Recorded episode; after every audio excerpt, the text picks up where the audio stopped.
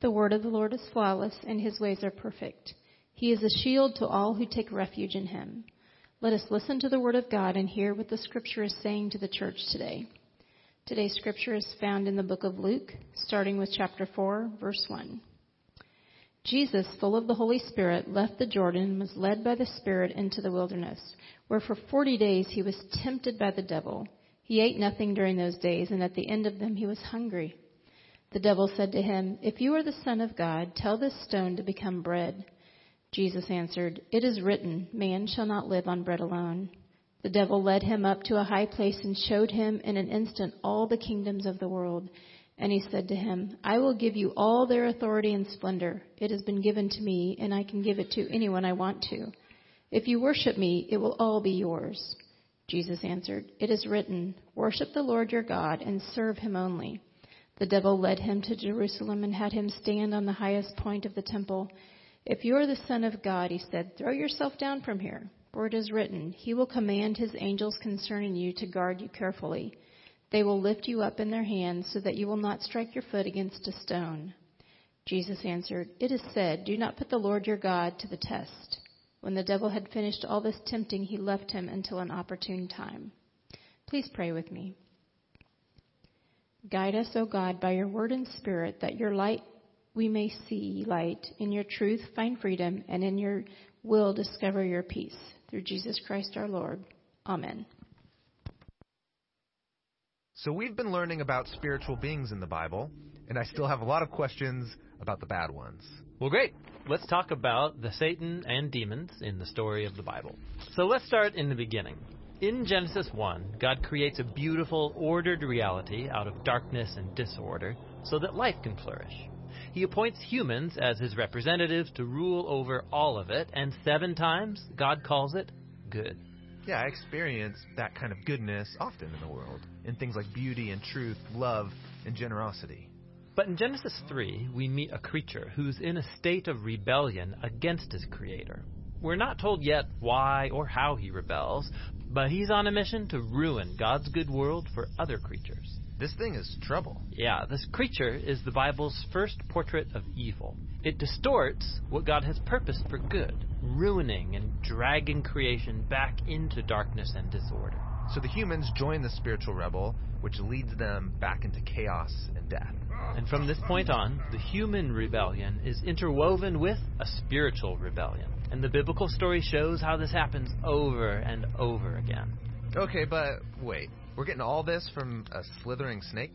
Well, there are clues in the story that it's more than just a snake. Remember, Eden is a high place where the earth and its creatures overlap with heaven and its creatures. So the snake could be a spiritual being. Well, Genesis 3 points in that direction, and then later biblical authors fill in the picture. Like when the prophet Isaiah has a vision of God's heavenly throne room, he's surrounded and being praised by the spiritual beings. Yeah, these are the cherubim around God's throne. But when Isaiah sees these creatures, he describes them as seraphim, which in Hebrew means Ah, so the snake is like a former staff member in God's throne room.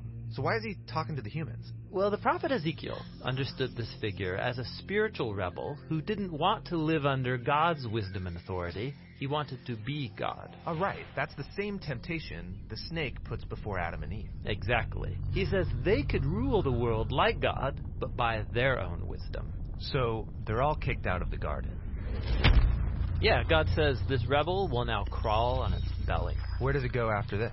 Well, the biblical authors offer subtle clues where this being is at work behind the scenes, animating division and hatred between humans. They also use a variety of images to describe this being. It's a snake, or a sea dragon, or a dark desert creature, or the king of death in the grave.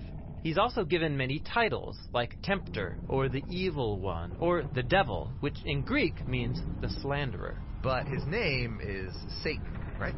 Actually, no. Satan is not a name, it's another one of these titles, which is why in Hebrew it has the word the in front of it.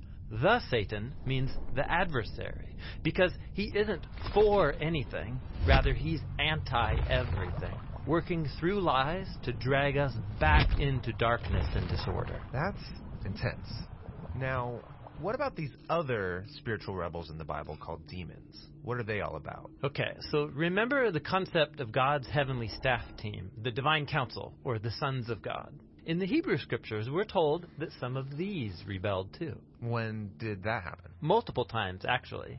After the snake comes the rebellion of the sons of God in Genesis 6.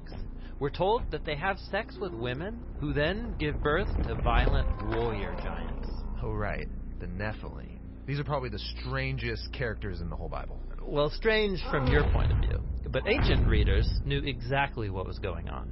The ancient kingdoms around Israel claimed to be founded and protected by giant warrior kings who were part human, part God, and filled with divine wisdom. Ah, I see. So the biblical authors are saying, hey, those warrior kings, they shouldn't be honored. Right. In this story, they're portrayed as human rebels who are captive to spiritual evil, spreading their violence in God's good world. Yeah, and one of those kings in Genesis 10 goes on to build the city of Babylon. Yes, Nimrod, whose name sounds like the Hebrew word for rebel. And his kingdom leads to the next rebellion, where humans exalt themselves in Babylon. But God scatters that rebellion. And when Moses in Deuteronomy looks back at that story, he says that's the moment when God handed over the nations to worship the rebel host of heaven, the gods of money, sex, and military power. Moses is the first one to call them demons, that is, lesser spiritual beings. So demons are spiritual forces at work behind corrupt human power structures. Yes, but in the Bible, they also work on the personal level, animating and exploiting humanity's greed and selfishness, as well as the weakness of our mortal bodies. In the Bible, spiritual evil is at work in anything that drags God's good creation back into chaos, darkness, and death. So, this is why when Jesus arrives on the scene, he said his primary enemy is not human. Right. Jesus and his first followers viewed all the pain and suffering in God's good world as a sign of its captivity to death and spiritual evil. But they didn't think this was the end of the story. Right. Jesus knew that the only way out of this cosmic ruin is to overcome evil and death itself, even if it costs him everything.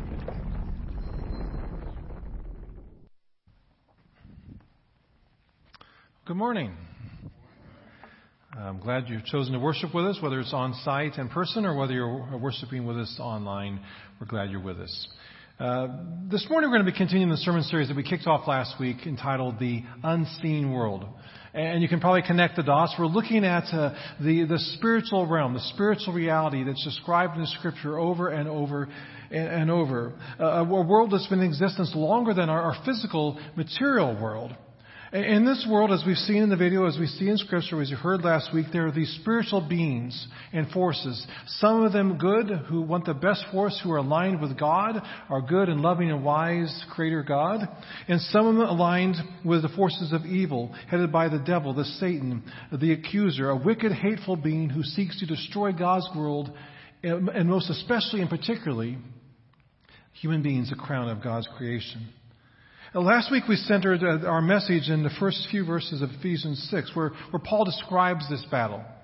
He writes, For our struggle is not against flesh and blood, but against the rulers, against the authorities, against the powers of this dark world, and against the spiritual forces of evil in the heavenly realms. And we, we saw last week that as we, as we know that the, our, our primary enemy, our real enemy, is not other people. So often we get, we get uh, caught up in that. That's what Satan wants us to see others as our enemy. But Satan and his evil forces are our primary enemy.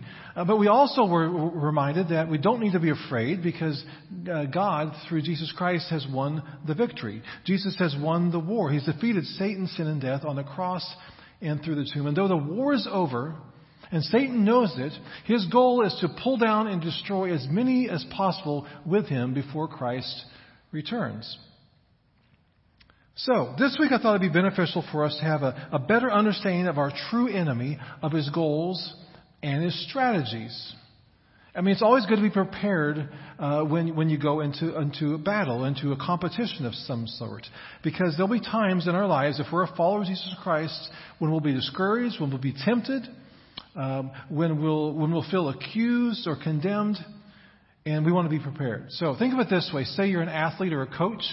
Um, what do you do? You watch game film. You study your opponent. Uh, you look at their moves, their strategies, their weaknesses, their, the things that they like to do, their, their goals and strategies. You, so you're prepared for whatever they throw your way. It's the same in the military. You study the enemy.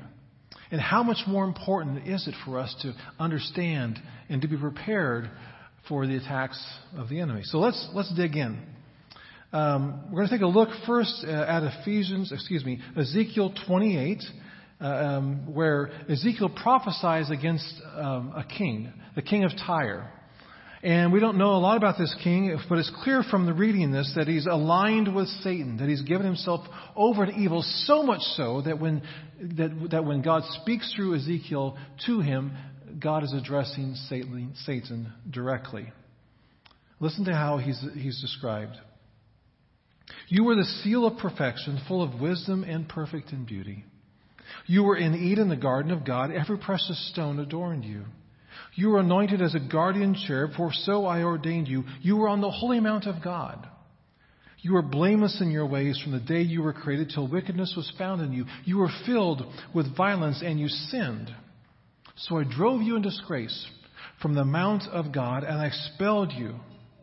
Your heart became proud on account of your beauty and you corrupted your wisdom because of your splendor, so I threw you to the earth.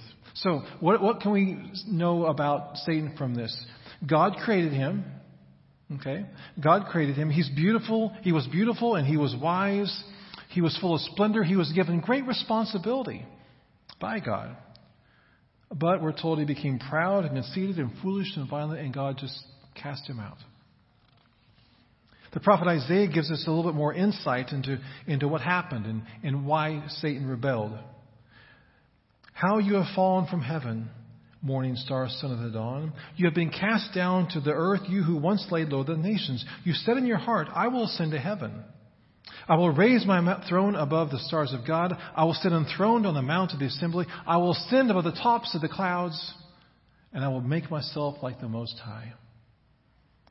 So, so morning star is where the name Lucifer comes from. In Latin, Lucifer simply means bringer of, of light. So, uh, so he was obviously, when he was created, he was a beautiful, radiant being, full of, of light, but he becomes proud and vain. And we see here that what happens is he, he wants to overthrow God. He, he seeks to be God. He wants to take God's place, but he overestimates himself and he underestimates God, and he's just cast out. Along with, we're told in Revelation 12, a third of the angels, those become the demons and the powers and the principalities uh, of this world that, that Paul talks about in Ephesians 6.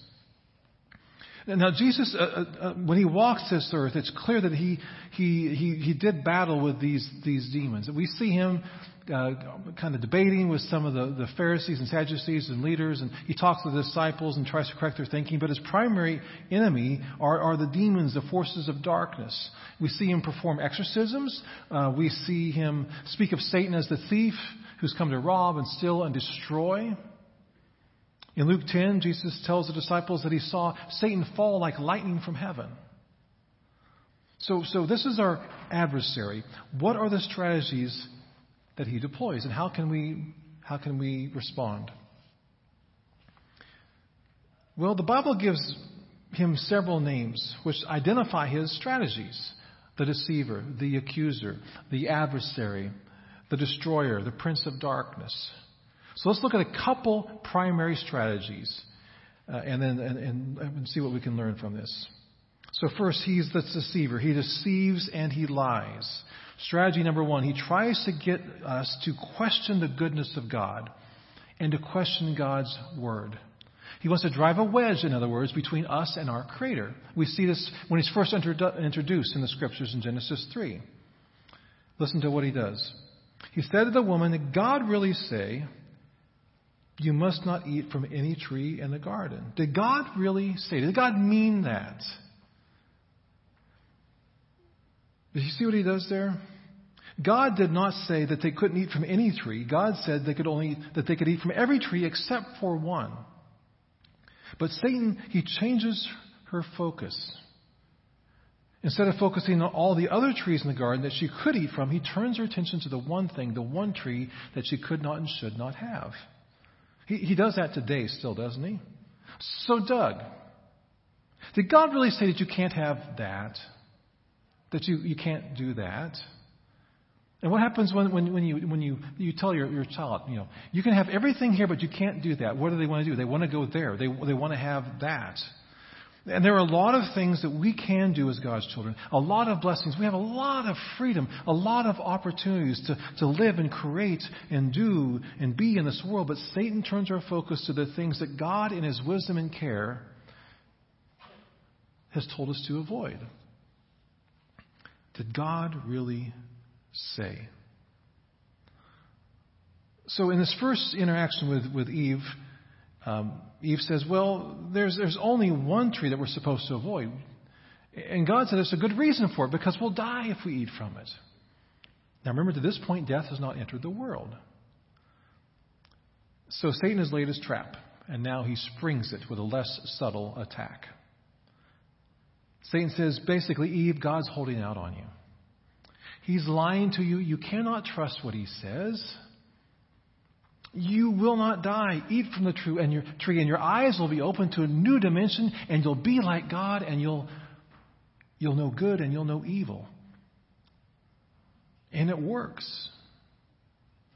And he attempts to deceive us the same way. Did God really say that you should forgive your enemy? That you should love your enemy? But doesn't God know that how they've hurt you? Doesn't God know that they're not sorry? That they do it again if given the chance? Did God really say I'm supposed to forgive them? Did God really say you should stay pure sexually? Doesn't He know that I'm alone and, and that, I, that I'm, I've, I've been waited, I've been patient, I deserve love? Did God really say? Did God really say that you're to, to give up your life uh, for others in service, to be generous with your, your time and, and your resources, to think of others before yourself. Did God really say that? Doesn't He know that I've worked hard? Doesn't He know the challenges I've overcome? Doesn't He know that I, I need this, I deserve this? Doesn't He know that those folks over there, they've made a lot of bad choices? Did God really say that I, I need to pour out my life for them? You see, when we start to question the goodness of God and we start to, to question His Word, it's easier to disobey the will of God. Strategy number two the accuser tries to get us to question our identity as children of God and to lose sight of and doubt God's grace. Have you ever wondered if God could forgive you we, we all probably have something in our mind. Boy, that was, man, that was a, could God forgive me of that? Has the thought ever crossed your mind that you were past the point of no return? That you're without hope? Satan attacks us where we are most vulnerable. He accuses us. You're hopeless. You can't break that habit, that addiction. How many times have you tried to change? Just, just give up. There's something wrong with you fundamentally. He accuses us. You say you're a child of God. You sure don't act like one. If you truly love Jesus, you would not do that. You would not think that way. You would not say those things. You know better. You think God loves you? How could He? Satan wields accusations like, like a paintbrush, applying coat after coat of guilt and regret and self loathing and shame. Now, now, guilt sometimes it's not a bad thing. It's guilt that we feel when we do something wrong. It's not a bad thing. It causes us, hopefully, to, to make amends, to ask for forgiveness, to get right with others and with God, to change. But shame, shame is when you feel bad about who you are. And Satan wants us to wallow in shame. He does not want us to see ourselves as children of God, saved by the blood of Christ, robed in the righteousness of Jesus. He does not want us to view ourselves as deeply loved, unconditionally loved by our Heavenly Father. Satan, he is the spirit of condemnation and the spirit of shame. But Romans 8 declares to us, therefore, there is now no condemnation for those who are in Christ Jesus. No condemnation. And Satan, the accuser, he does not want us to think, he, he wants us to think that, does not, that doesn't apply to us, that we're different or unique somehow, that we are beyond redemption. That we're flawed and, and, and that will never change. Because you see, how we view ourselves and the way we think about ourselves, it determines our behaviors and it determines the trajectory of our lives. And if we think about ourselves and if we understand and believe that we are born again and new creations in Christ, and that we are set free from sin through faith in Jesus, if we understand that, then we can have victory over sin. And so when Satan tries to accuse us, we can send him packing. There is no condemnation for those who are in Christ Jesus. So let's take a look now at uh, how Jesus responded to temptation when Satan attacked him. Uh, Luke chapter 4 was just read a few minutes ago by Sonia.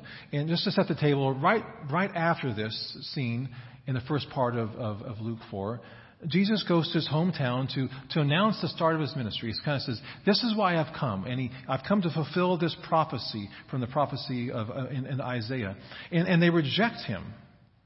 But before he does that, he goes in the desert for 40 days to fast and to pray. And, and 40 days in the desert, it seems to be a, a very significant thing in the scriptures eh, because Moses fasted and prayed in the desert for 40 days. Elijah fasted and prayed in the desert for 40 years. And I think there's some significance here because remember that Moses was given the law by God, he represented the law. And Elijah was viewed as the greatest prophet. Why did Jesus come? He says, I've come to fulfill the law and the prophets. So Jesus goes into the desert and he would have been under tremendous spiritual stress. Uh, Satan wants to just kind of cut off, cut off Jesus right from the start. He wants to end this before it even gets started. And add to that to the fact that Jesus is fasting, and he would have been very vulnerable, one would think. I know when I get hungry, I'm vulnerable, all right? And the devil comes to him in his first try. And he says, If you are the Son of God, tell this stone to become bread. Jesus answered, It is written, man does not live on bread alone. And Matthew adds in his account, but on every word from the mouth of God. And Jesus here, he, he's quoting Scripture. He's quoting from Deuteronomy 8 3. And Satan is trying to get Jesus to take a, a shortcut, to, to not trust that his Father will provide for him, that God will not meet his need. And, and Satan knows that Jesus can do this. He, I mean, he knows who Jesus is. Jesus turned water into wine. Jesus will feed thousands with a few loaves and fish. And so Satan tempts Jesus at the point of his need. Prove you're the Son of God. I'm not sure you are. I don't think you are. Prove it. And while you're at it, satisfy your hunger. Now, hunger is a legitimate need. But Satan often will take a legitimate need and he will tempt us to meet that need in an illegitimate and sinful manner. For example, need to bolster your savings to provide security in retirement. It's a legitimate need, right? Satan tempts us to take a shortcut, to cheat on our taxes, to not be generous with our resources, to, to take unfair advantage of customers or employees or business competitors. After all, we're just trying to level the playing field. A legitimate need met in an illegitimate way. Try, try companionship or intimacy.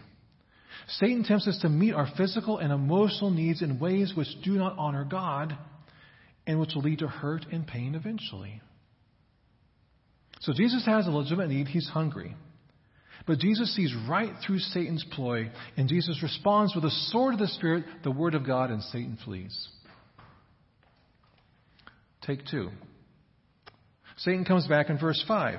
The devil led him up to a high place and showed him in an instant all the kingdoms of the world. And he said to him, I will give you all their authority and splendor. It has been given to me, and I can give it to anyone I want to. If you worship me, it will all be yours. And Jesus answered, It is written, Worship the Lord your God and serve him only.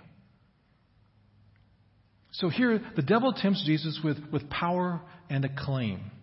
He says, This all will belong to you. Just simply bend the knee just for a moment, and you'll, you'll have all this power, all this acclaim.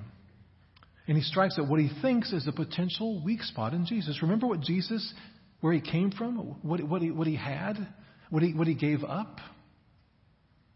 Jesus, uh, we're told in Philippians 2, was in very nature God and did not consider equality with God something to be used to his own advantage, but he made himself nothing by taking on the very nature of, of, of a servant. He, he gives up, he gives up, um, he's, used, he's, in he's been for eternity, he's been worshipped, he's been adored, he's had all things under him, all power, and he gives up.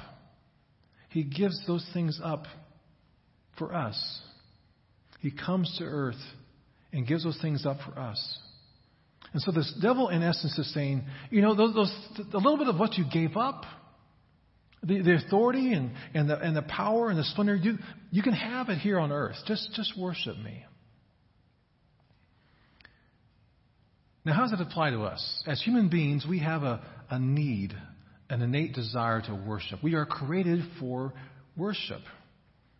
That, that's part of what it means to be designed in God's image. We have this drive to worship. And we will worship something or someone. Uh, we, we, we can't not worship. And the devil takes that very real need, this part of what it means to be created in God's image. He takes this and, and he tempts us to give our worship to false idols that will never bring us peace and love or lasting joy. So, how does Jesus respond? What can we learn from him? Again, he responds with God's word. And he quotes from Deuteronomy 6 Fear the Lord your God, worship and serve him only. And he flees. Take three. And here the, the devil changes his tactics a little bit. The devil led him to Jerusalem and had him stand on the highest point of the temple. If you are the Son of God, he said, throw yourself down from here. For it is written, He will command His angels concerning you to guard you carefully. They will lift you up in their hands so that you will not strike your foot against a stone. And Jesus answered, It is said, Do not put the Lord your God to the test. So the devil, he, he ups the ante. Jesus has been throwing scripture back at him, rebuking him, rebutting him. And so Satan takes a page from Jesus' book and he uses Satan to tempt Jesus. He takes a few verses from Psalm 91 and, and he says, If you're the Son of God, do something spectacular. Prove your identity. If you're the Son of God, then surely God will not let any harm come to you. Or don't you trust your Father's word? It, it says it right here. Don't you trust that? This can be a particularly dangerous and effective tactic by Satan.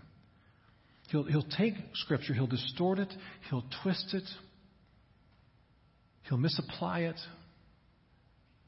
and tempt us to do the same. And you can see where this has happened over the course of church history from time to time, where different groups of people take a, a portion of Scripture and they, and, they, and they twist it, they, they distort it, they misapply it. And perhaps the most galling example of this that uh, is, is Christians who interpreted Scripture in such a way as to justify racism and slavery. That's why it's so important for us to know all of God's Word and to be in relationship with other Christians to study humbly and diligently so as not to fall into Satan's traps. And again, Jesus responds with God's Word Do not put the Lord your God to the test. You see, Satan cannot stand against truth. He can't stand the truth. He hates the truth. Jesus in John 8 calls him the, the father of lies. If his lips are moving, then he's lying. But God always speaks the truth. Jesus called himself the truth. Jesus said, When you know the truth, the truth will set you free. And Satan, he tries to tie us up in knots he wants to discourage us, to accuse us, to destroy us. But he cannot stand against the truth of God's word. He has been defeated by Jesus on the cross and through the empty tomb. Paul tells us in the spiritual battle we are in against Satan and his forces that we have been given what? The sword of the Spirit, which is the Word of God. And so we should wield it. We should know it. Because when we speak truth, Satan will flee. And we can pray God's word, and strongholds in our lives or in our world will come down. And we can claim God's promises and stand firm. Next week, we're going to dig into some of those resources more in depth. And so I hope you'll join us. Let's pray. Father, we thank you for your word. Lord, we thank you that uh, it is truth. We thank you that it is powerful, that is sharper than a double edged sword. Uh, Lord, we, we thank you that is a, a weapon we can use to defeat Satan.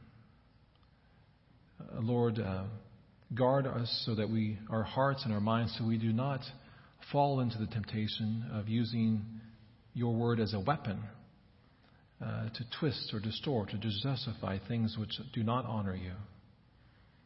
Lord, help us to, to not listen to the accusations and lies that Satan brings, uh, but to, to, um, to, to uh, claim our identity in you, that we are children of God, that we're saved by Jesus and sealed through the Holy Spirit, and that we can have victory over sin and Satan and, yes, even death as we trust in Jesus and we lean on Him as we stand upon His promises.